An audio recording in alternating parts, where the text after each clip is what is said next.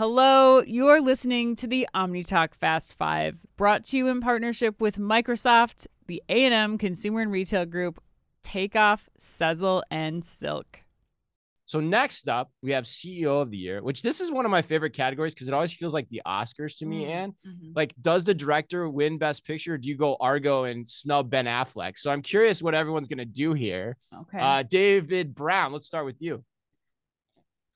For me, this was uh was a pretty easy choice. Uh Yvon Chouinard at uh, Patagonia.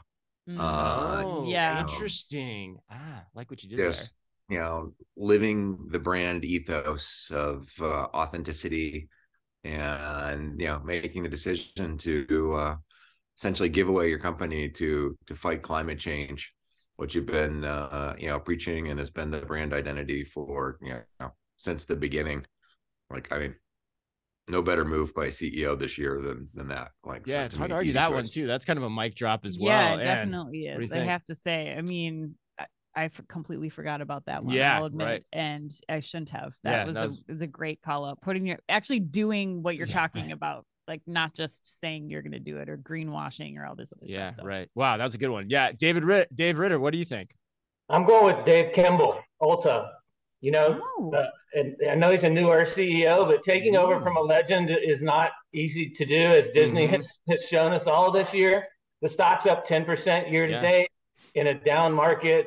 You know, I think they continue to, to innovate in, in places that maybe aren't the most, uh, they're a little more edgy, like sexual wellness and, and places like that. And I think he's just done a really bang up job and, and, and taking over for a legend.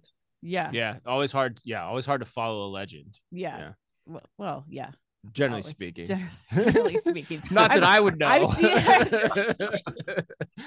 And what about you? Um, I picked Todd R. Schnuck, which wow, I love your I love the Todd R. Schnuck. Like Yeah. I wish I could have an Anne E. Mezzenga in my uh, when people uh, talked Yeah, about me. Those initials all go together too. TR and S, like they're all like right next to each other. oh yeah. that's cool. Okay, well, Yeah. I picked Todd R. Schnuck of Schnucks Markets for multiple reasons. They introduced shelf scanning robots across the entire store um, ex- ecosystem.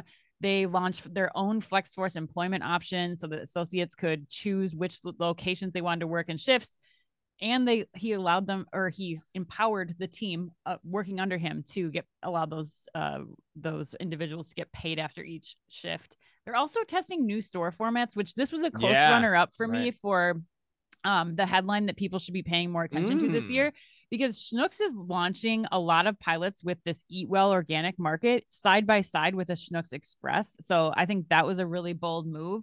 Um, and the idea there that you like is that you can get your or natural organic products and get the products that yeah, they sell you like feel better Heinz ketchup and yeah, they sell? Heinz ketchup and Coca Cola in the Yeah. Schnucks Express. That's adjacent to this like full on organic Like Whole market. Foods-ish type yes, experience. yeah. exactly. But I think that that Todd deserves credit because I think what we've seen, especially from our very close conversations with our friends and leaders at Schnucks Markets like Dave Steck, I think he's empowering the teams to test and learn and to really be able to put into practice some of the R and D efforts that I think a lot of retailers will like pilot in one store and then either kill or you know not fully expand upon. Yeah, that's a great point. Yeah, I mean, I think if you look at a look at grocery, particularly, I think from an innovation perspective, that is the company I would single out and model from a retail tech innovation Yes. perspective. Not necessarily some of the other areas of innovation, but from a retail tech innovation. Not that I wouldn't, but I'm just saying like the focus for me would be they get retail tech innovation and how to focus on it and deploy it.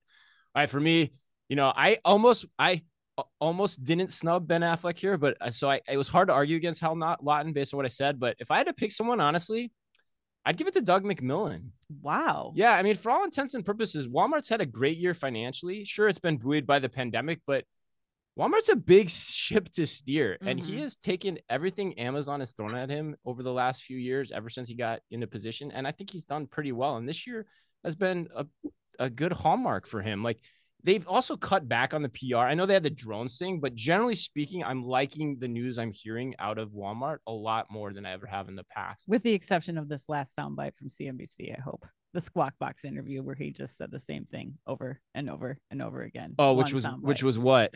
we work with local law enforcement to Oh, the theft. theft thing. Yeah, right. Well, hey, he's he's taking the smart playbook of Good, good boy, Dougie. depressing the expectations on earnings, right? Um, yes,